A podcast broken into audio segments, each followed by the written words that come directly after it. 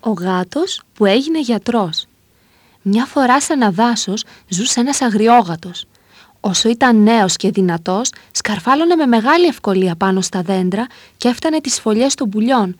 Παραμόνευε μέσα στους θάμνους και με ένα μεγάλο πίδημα κατόπιν έπιανε πουλιά. Κυνηγούσε κότες και σάβρες και φίδια. Με ένα λόγο τα περνούσε μια χαρά. Πάντα κάτι έβρισκε να φάει.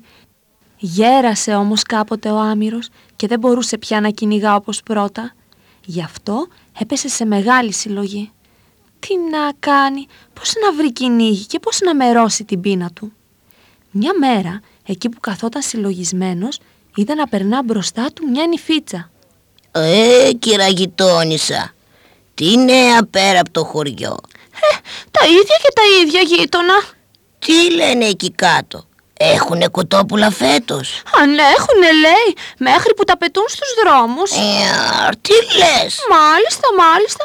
Έπεσε αρρώστια βαριά στις κότες Και ψοφούν από 5-10 την ημέρα. Ε, Τις κακομύρες Πόσο τις λυπάμαι. Δεν θα μείνει και καμιά γερή να φάμε κανένα μεζεδάκι κι εμείς. Εσένα δεν σου περισσεύει καμιά φτερούγα να μου φέρεις και εμένα. Τέτοια θα λέμε τώρα. Κινηφίτσα έστριψε και χάθηκε μέσα στο δάσος.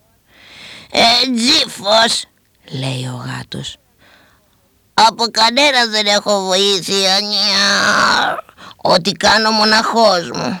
Αλλά έτσι που πάμε θα πεθάνω από την πείνα. Τι να κάνω λοιπόν, Σκέφτηκε και ξανασκέφτηκε, βασάνισε το μυαλό του ώρες και στο τέλος... Α, να, Ξεφώνησε. Οι κότες εκεί κάτω στο χωριό είναι άρρωστες. Δεν έχω παρά να πάω να κάνω το γιατρό Να πάω τάχατες να τις γιατρέψω Να τις ξεγελάσω Να τους πω πως δεν έχω εγώ το γιατρίο μου Και όταν έρθουν εδώ τότε τις περιποιούμε για καλά. Καιρό δε χάνει, δίνεται γιατρός Παίρνει μαζί του και τα σύνεργα της ιατρικής. Ακουστικά, στιθοσκόπια, σύριγγες για ενέσεις και τα τέτοια. Και μια και δυο, σοβαρός και κορδωτός, κατεβαίνει στο χωριό. Στο πρώτο κοτέτσι που φτάνει, στέκεται έξω από την κλειστή πόρτα και χτυπά. Τοκ, τοκ, τοκ.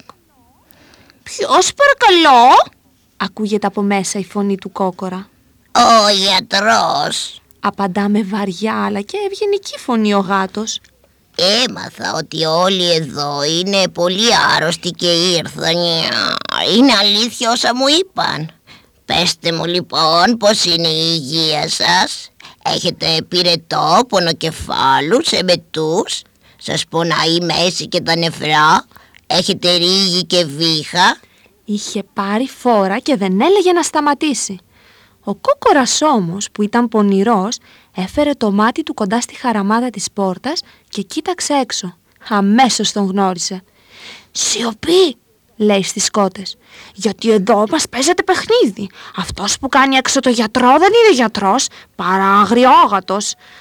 «Κικυρίκου! Κακακακακακα! Αγριόγατος!» έκαναν οι κότες και μαζεύτηκαν στο βάθος του κοτετσιού. Ε, και αν δεν θέλετε να σας εξετάσω εδώ Ελάτε στο ιατρείο μου που είναι εδώ λίγο πιο πέρα Κυριατρέ απαντάει από μέσα ο κόκορας σας γελάσανε.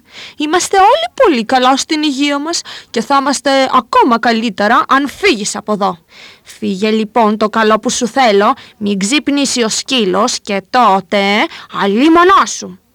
Και ο γάτος μας; Σαν είδε πως τίποτα δεν κάνει, πήρε τα εργαλεία του και από εδώ πάει και άλλη. Αχ, οι κουτί μόνο ξεγελιούνται. Οι έξυπνοι όμως ποτέ δεν πιστεύουν τα πλανερά λόγια. Ακόμα και όταν λέγονται με την πιο μεγάλη τέχνη.